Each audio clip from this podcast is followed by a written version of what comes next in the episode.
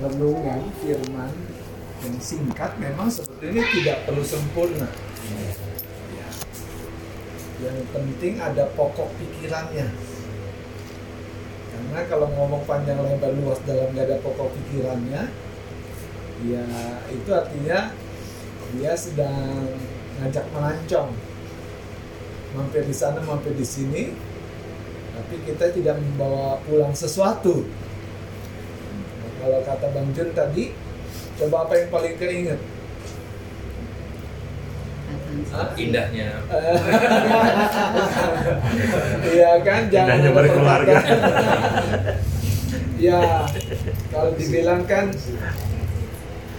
perkataan yang sia-sia, kemarahan, dan hal-hal yang sebetulnya bersumberkan dari manusia lama kita.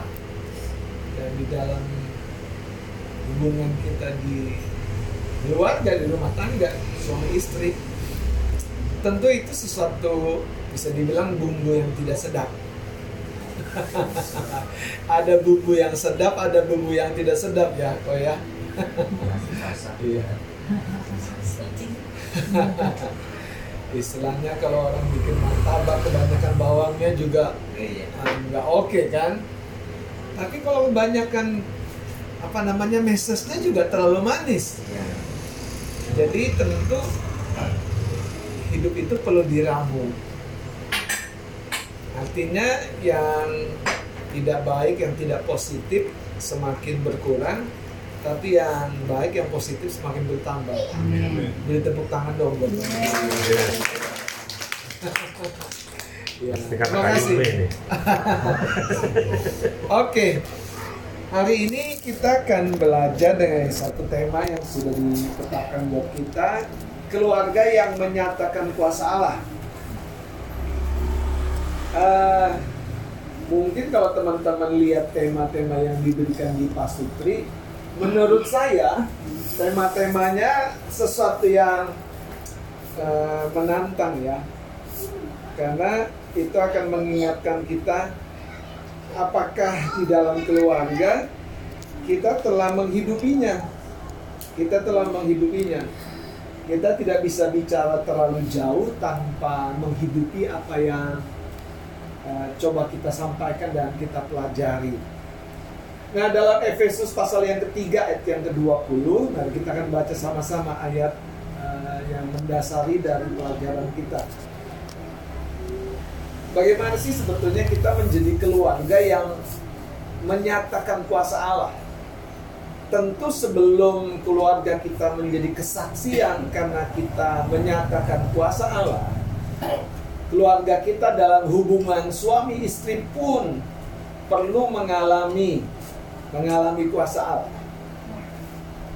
Tapi kita seringkali mengasosiasikan kuasa Allah itu mujizat yang fisik, yang lahiriah. Ada orang kasih amplop berkat gitu kan, ada orang misalnya belanja dagangan kita nggak niat-niat tiba-tiba borong semua sampai habis. Banyak hal yang secara lahiriah. Tapi ada satu mukjizat di dalam hubungan kita suami istri yang tidak boleh berkurang nilai utamanya, yaitu ketika kita bisa mengampuni. Siapa yang tidak pernah terluka, tersinggung, marah dengan pasangan? Ada nggak yang awet-awet, aman-aman, dan tidak pernah ada gesekan? Ya. Tentu semuanya mengalami gesekan, karena pada faktanya kita kan berasal dari dua kehidupan yang berbeda dan disatukan. Sebagai wanita kita lebih cenderung menjalani hidup ini dengan nilai yang kita rasa, tapi pria menjalani kehidupan ini dengan nilai yang kita pikir. Makanya kita suka mengedepankan apa yang kita pikir. Kalau laki-laki, bapak-bapak nih, gak ada rasanya ibu-ibu yang selalu bilang, kamu sih gak mikir, bisa kamu gak rasa ya, gak ngerti ya. Nggak peka ya. Maksudnya itu yang dirasa. Tapi kalau laki-laki gitu aja, nah itu kan gitu aja. Kalau udah ngomong gitu aja itu maksudnya logikanya lebih tinggi daripada yang dirasa. Nah, mujizat yang selalu ditemukan di Alkitab yang menjadi keindahan dari kehidupan ini adalah penerimaan dan pengampunan. Makanya karena begitu besar kasih Allah sehingga diberikannya putra yang tunggal supaya kita tidak binasa. Dan itu terjadi waktu kita percaya dan kita diampuni. Diampun. Dan gini, ini keajaiban ada atau kuasa Tuhan yang betul-betul menjadi dasar daripada kehidupan suami istri. Jadi suami istri kalau bisa saling mengampuni, lagi bokek juga aman kan? Iya kan? Lagi gak dapat untung juga aman kan? Lagi banyak masalah tapi bisa saling mesra, saling mengampuni, peluk-pelukan, gandeng-gandengan tadi syalalalalalalala. Itu Pak Thomas kok kesana ya? Tentu akan indah kan? Tapi coba duit banyak, dagangan laku habis, iya kan? Tapi sampai rumah tadi lihat muka pasangan kita mesoknya lain kan ya Bang Jun ya. Tentu hidup itu akan nilainya berbeda. Jadi kita tidak mungkin terbang lebih tinggi tanpa kita terus belajar saling menerima dan mengampuni. Karena sebetulnya begini, disitulah salah satu rahasia doa di dalam keluarga. Seberapa hebatnya pun suami atau istri berdoa, tapi kalau hati kita tuh ada iritasinya karena pasangan kita belum berdamai dengan kita, sebetulnya kita nggak kemana-mana. Karena hati kita dibicara, ada yang nggak beres. Jadi kalau kita baca Efesus pasal yang ketiga 20 ini kan dikatakan begini, kita baca ya sama-sama 2-3. Bagi dialah yang dapat melakukan jauh lebih banyak daripada yang doakan atau pikirkan, seperti yang ternyata dari kuasa yang bekerja di dalam kita. Nah, bagaimana kuasanya bekerja di dalam kita? Ini bicara tentang kesatuan jemaat kalau di dalam kitab Efesus. Tapi kalau kita di Pasutri, bagaimana kuasa Tuhan bisa bekerja di dalam hubungan kita dengan pasangan? Bagaimana? Nah itu kan sebuah pertanyaan yang sebetulnya tadi kita butuh hati yang berdamai, butuh hati yang saling mengampuni. Karena dengan hati yang berdamai dan hati yang saling mengampuni, ini yang mungkin kita lupakan. Tuhan hadir.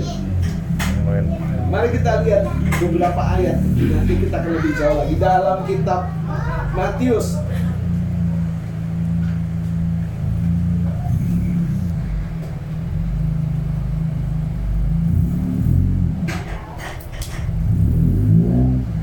Pasal yang ke-18.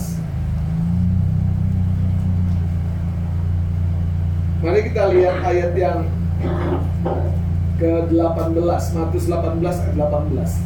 Aku berkata kepadamu sesungguhnya apa yang kamu ikat di dunia ini akan terikat di sorga, dan apa yang kamu lepaskan di dunia ini akan terlepas di sorga.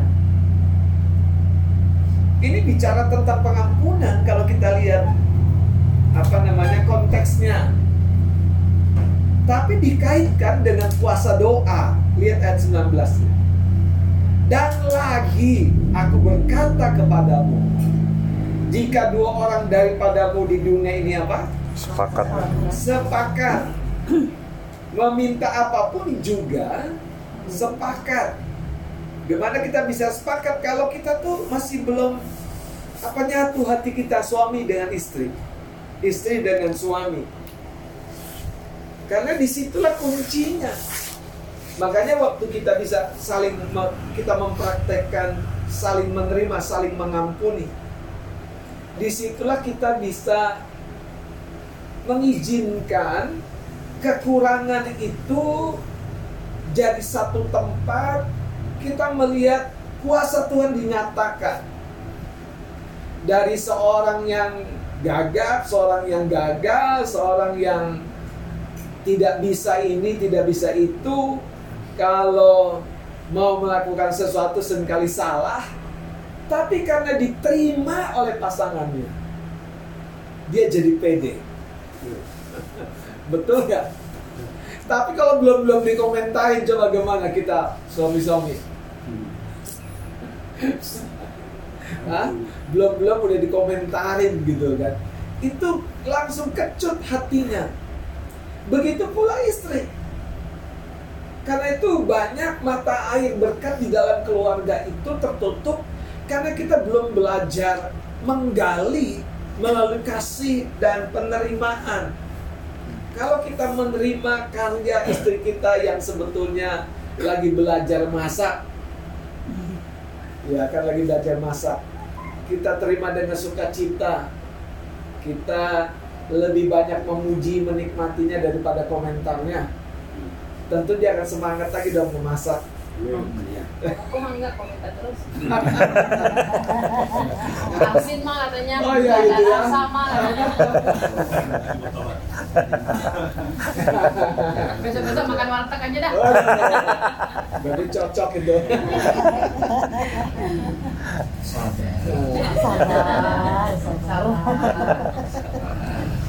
Makanya kalau kami di rumah, yang penting kalau istri saya udah bisa buat teh, kopi, itu sudah lebih dari cukup.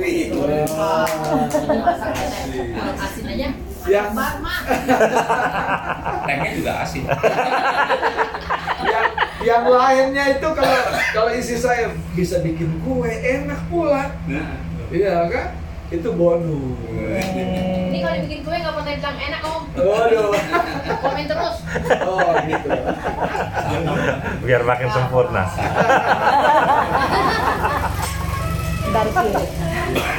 Sampai ada sebuah cerita, ada seorang wanita yang dia lagi coba menyanyi. Cuman kalau si istri ini menyanyi, suaminya selalu bilang, itu kontrol pitch-nya itu kurang pas, itu staccato-nya itu nggak bagus, iya, nadanya kurang pas nariknya. Ternyata suaminya itu seorang komposer. Jadi istrinya langsung patah semangat. Satu ketika suaminya meninggal, menikah lagi sama tukang ledeng. Tiap nyanyi istrinya selalu dipuji. Suaramu indah sekali, Mak. Ya kan? Dia nyanyi di dapur. Aku gak sangka sekian tahun ternyata kamu punya bakat yang terpendam. Makin semangat dong istrinya. Anda tahu gak kenapa suaminya memuji-muji istrinya? Karena kuping suaminya tuh udah kurang bisa dengar. Karena kalau dia lagi kerja sebagai tukang ledeng, dia selalu pekat kupingnya.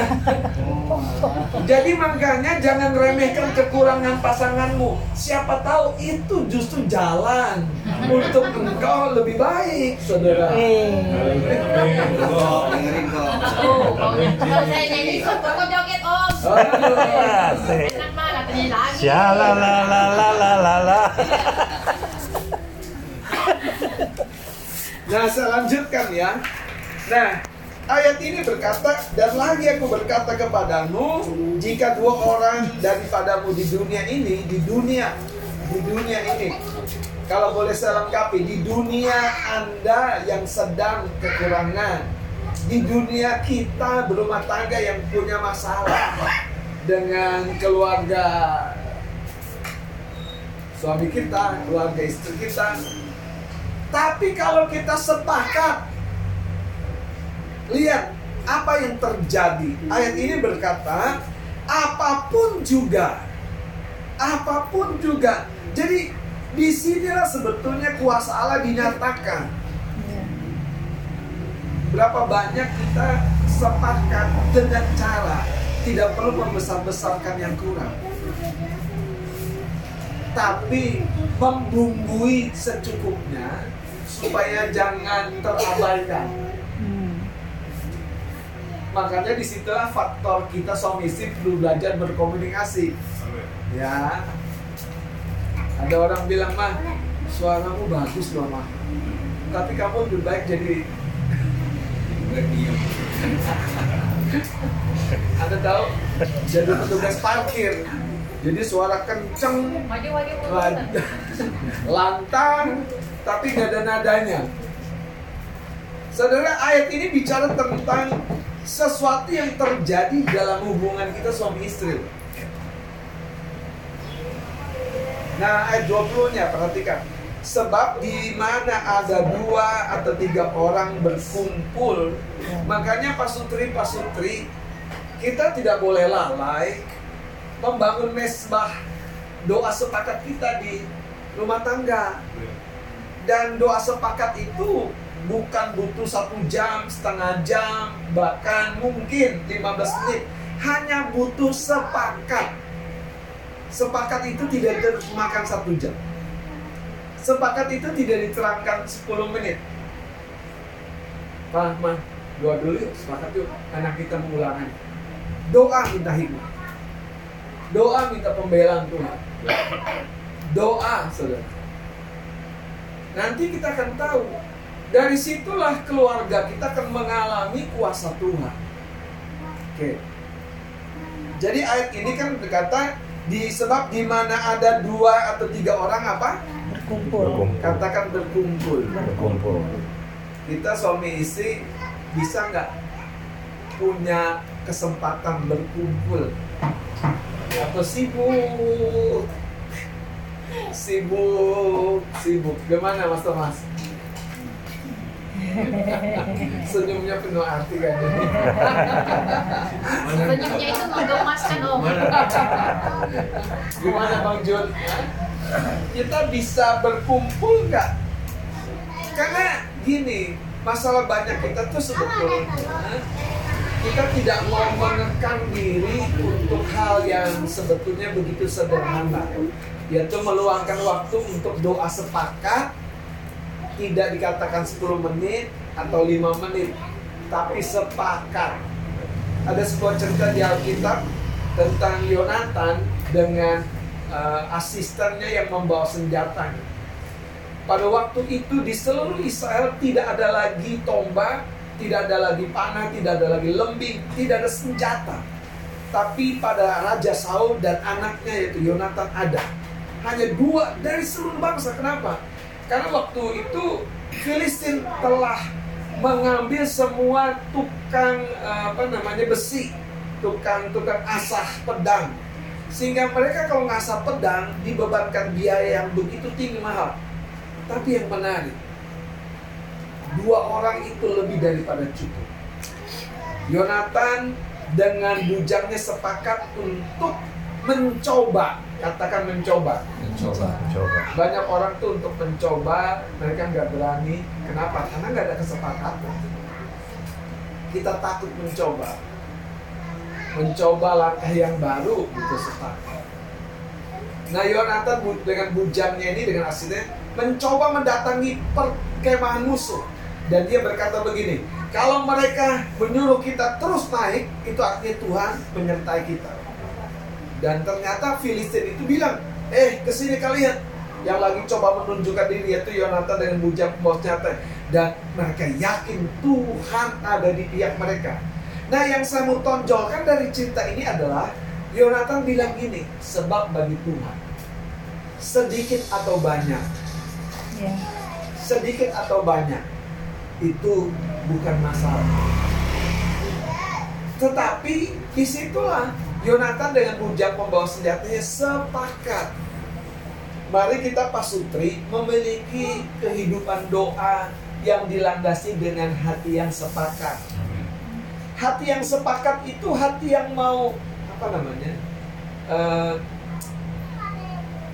berhenti gitu, apa rehat, di-pause dulu. Mau kesana, mau kemari, bahkan mau mandi, mau ngapain, buat dulu yuk. Itu namanya di-pause. Mau siapin dagangan, di-pause dulu. Mau ngapain dulu, di-pause dulu. Doa sepakat dulu. Nah, saya percaya kehidupan doa yang seperti ini kalau terus dibangun, itu menjadi jembatan Tuhan menyatakan kuasanya. Amin. Saya tidak akan panjang, tapi coba lihat di dalam Efesus pasal 3 ayat 20. Karena sekali lagi kita harus ngerti bagaimana kuasa Tuhan dinyatakan di dalam rumah tangga kita, dalam keluarga kita. Itu melalui doa. Melalui doa. Amin. Anak kita gagal, anak kita tidak naik, mungkin anak kita berantem, anak kita apapun. Pertanyaannya, sudahkah kita mengambil waktu sebagai orang tuanya berdoa sungguh-sungguh? Bisnis kita kelihatannya nggak maju, pokoknya banyak masalah. Tapi pertanyaan kebalikan, sudahkah kita mengambil waktu sungguh-sungguh berdoa? Lihat ayat 20. Bagi dialah yang dapat apa?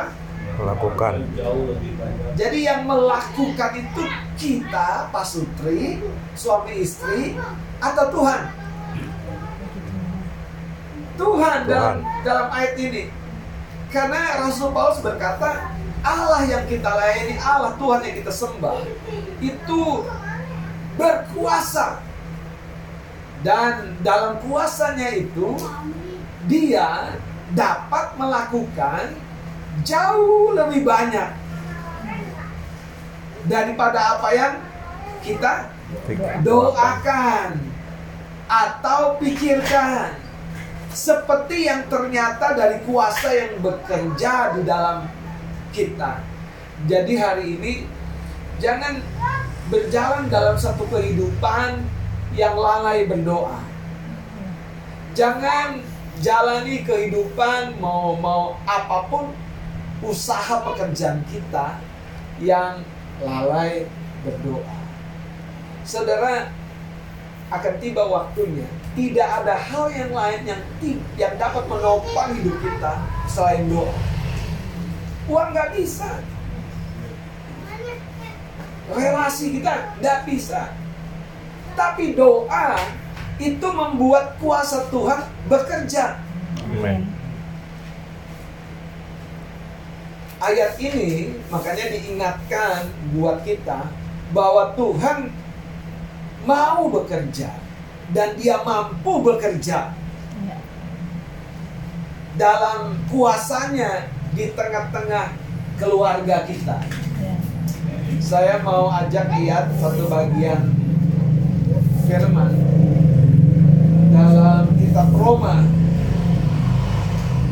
pasal yang pertama.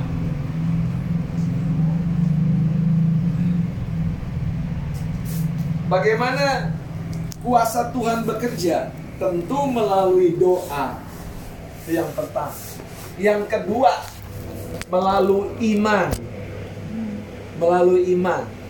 Melalui iman. Iman tidak selalu dipraktekkan atau diterapkan dengan doa. Tidak selalu. Iman bahkan adalah sebuah tindakan, sebuah aktivitas yang didasari atas keyakinan bahwa kuasa Tuhan tersedia, dan dengan iman yang kita tunjukkan bahwa tindakan itu, kalau kita konteksnya berumah tangga,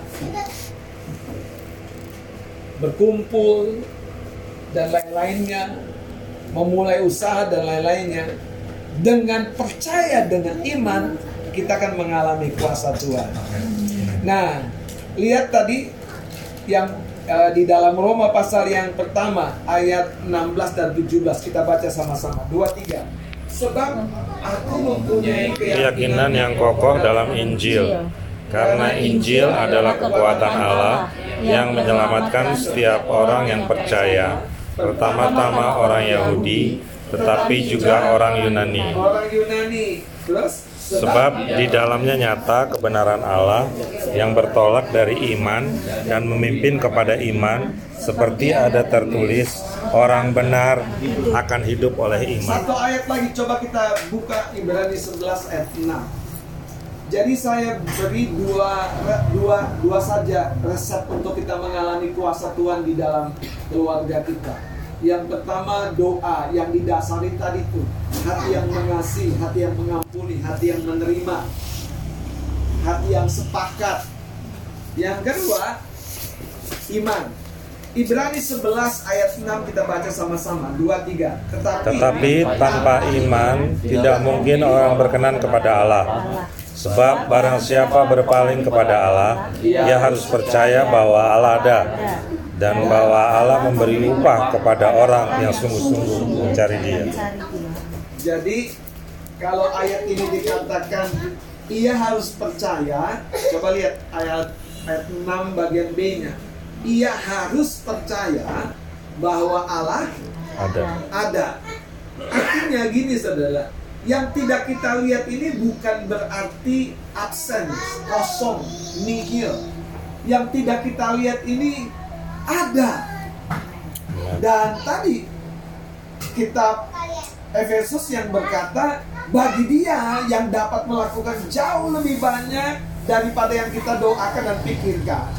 Jadi sementara kita berdoa, sementara kita berpikir, berdoalah dengan iman, berpikirlah dengan iman, bertindaklah dengan iman. Maka disitulah sebetulnya keluarga kita akan menyatakan kuasa Allah. Kuasa Allah yang bagaimana? Kuasa Allah yang akan membangun hidup kita. Kuasa Allah yang akan membawa hidup kita kepada satu kemenangan demi kemenangan. Kuasa Allah yang dapat membawa hidup kita dalam kelimpahan. Itu artinya apa? Kita menang mungkin secara ekonomi. Kuasa Allah yang dapat membawa kita kepada kesembuhan, kepada hubungan damai sejahtera, hubungan yang baik. Saudara, rindukah kita di dalam keluarga kita mengalami kuasa Allah? Amin. Rindu. Karena itu jangan abaikan doa tadi. Yang kedua, jangan hidup tanpa iman. Amin. Jangan hidup dilandaskan dengan kekuatan diri sendiri. Karena kalau hidup dilandaskan dengan kekuatan diri sendiri, itu tentu hidup yang justru lebih tepatnya itu mengabaikan iman. Jadi segala satu harus terukur, harus terhitung, harus pokoknya. Tapi lupa berdoa, lupa melibatkan Tuhan. Saudara, kesempurnaan yang sesungguhnya itu justru ketika kekurangan kita diisi oleh kehadiran Tuhan melalui kemurahan-Nya, melalui kasih sayangnya. Kalau kita susah mengampuni, tiba-tiba kita bisa diberi hati yang baru untuk mengampuni. Itu tanda bahwa kuasa Tuhan bekerja, saudara. Waktu zamannya COVID, kita melihat penyediaan Tuhan, kita melihat kesembuhan. Itu kuasa Tuhan bekerja. Hari ini yang belum bekerja bisa bekerja, bahkan bukan hanya bekerja, tapi kita bisa menjalani hidup lebih baik. Itu kuasa Tuhan. Hari ini mungkin yang sebelumnya kita tidak membayangkan menikah, punya anak, menyekolahkan anak, nyatanya kita bukan hanya menikah, diberkati keturunan, dan menyekolahkan anak kita.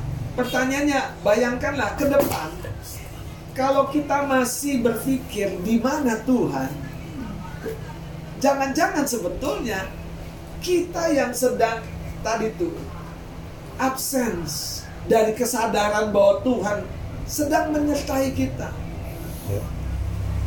Tuhan sedang mendidik dan mengajar kita melalui keterbatasan kita untuk mengalami kuasa Tuhan.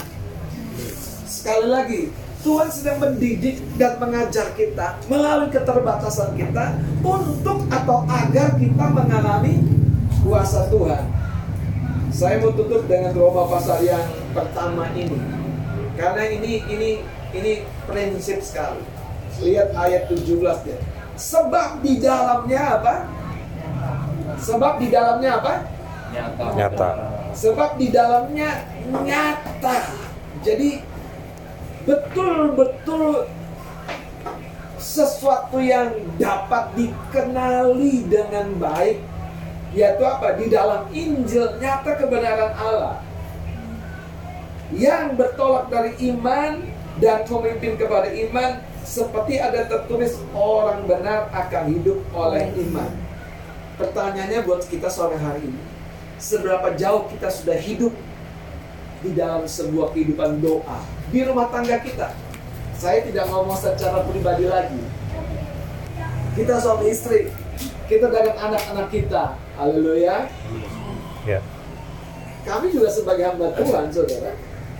Saya punya jam doa sendiri, istri saya punya jam doa sendiri. Tapi kami harus upayakan tadi mempause.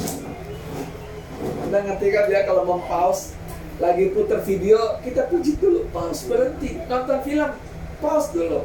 Lagi baca WA, balas WA, pause dulu. Lagi kerja, lagi lembur, di pause dulu. Doa sepakat, tidak ada detailnya harus 1 jam. Tidak ada detailnya harus 1/2 jam, bahkan 5 menit pun tidak ada. Doa sepakat, ya sepakat. Doa sepakat ya, sepakat. Jadi mau 1 menit, 2 menit pun itu sepakat. Sepakat. Yang kedua, saudara, seberapa jauh kita sudah melandasi hal-hal yang kita mau alami dalam keluarga ini dengan iman. Saudara, bagaimana kita bisa beriman? Kita harus melihat kepada Injil, kata Paulus tadi. Saya terangkan, saudara. Injil itu kabar baik. Injil itu adalah, makanya dikatakan apa yang Yesus sudah buat itu dihadiahkan kepada kita yang sebetulnya tidak baik-baik saja, tidak layak menerimanya. Bayangkan saudara, kita yang jahat, kita yang kotor, kita yang berdosa, tapi dihadiahkan satu identitas yang baru ketika kita percaya kepada Yesus, yaitu kamu anak yang dikasihi oleh Bapa. Tapi itu tidak cukup. Kita harus bisa membangun hubungan dengan cara apa? Berdoa dan percaya kepada Bapa yang menghadiahkan predikat yang baru itu. Minta, maka kamu akan menerima, maka kamu akan diberi. Predikat yang diberikan kepada kita itu, yaitu apa? Anak yang dikenan, anak yang dikasih, anak yang dicintai itu tidak akan berarti apa-apa tadi kalau kita tidak berdoa di keluarga. Yang kedua, kalau kita tidak landasi hidup kita dengan iman. Iman sekali lagi kata Ibrani ya, pasal yang ke-11 yang pertama adalah dasar dari segala sesuatu yang kita harapkan dan bukti dari segala sesuatu yang tidak kita lihat. Hari ini dalam keluarga kita banyak yang pengen kita lihat. Makanya mulailah berdoa dengan iman. Kita mau lihat apa? Pemulihan, kesembuhan, anak kita baik, sekolahnya sukses. Mulailah berdoa. Bahkan doa itu seperti pohon yang ditanam. Setelah doa, jangan merasa puas, doa lagi. Peliharalah doa dengan doa, sehingga ketika doa yang ditopang dengan doa, itu akan menjadi sebuah pohon doa yang sangat kokoh, yang berakar kuat. Disitulah maka doa akan menjadi kehidupan, kehidupan akan menjadi doa. Sampai orang tidak tahu kapan berdoa, karena sementara dia hidup, dia sedang berdoa. Dia sedang mengekspresikan Injil itu. Dia sedang, lah kalau di surga nanti adakah orang yang berdoa? Kita sudah di hadapan tahta Tuhan. Kita jalan di kehidupan tuh dengan Tuhan tuh say hi. Ngerti ya say hi? Pak gitu. Jadi memanggil dia dengan muka, dengan muka. Kalau sekarang kita memanggil Bapa dengan apa? Iman. Mari kita renungkan kebenaran yang kita terima sore hari ini dan izinkan keluarga kita menyatakan kuasa Allah. Amin. Kalau ada hubungan yang masih rapuh, renggang, rusak, kiranya kuasa pengampunan bekerja. Amin. Kalau ada masih kekurangan atas kebutuhan-kebutuhan hidup kita, biarlah kuasa kelimpahan dari Injil itu bekerja. Kalau ada tubuh yang masih sakit, masih dirongrong oleh kelemahan tubuh, biarlah kesembuhan itu bekerja. Waktu kita sepakat berdoa, waktu kita melangkah dalam iman, mari kita datang kepada Tuhan. Katakan ya Tuhan, aku percaya, aku percaya. Lagu yang sangat sederhana ini mengingatkan betapa yang Tuhan cari bukan aksesoris yang lain, tapi hati yang percaya. Hati yang percaya, hati yang percaya.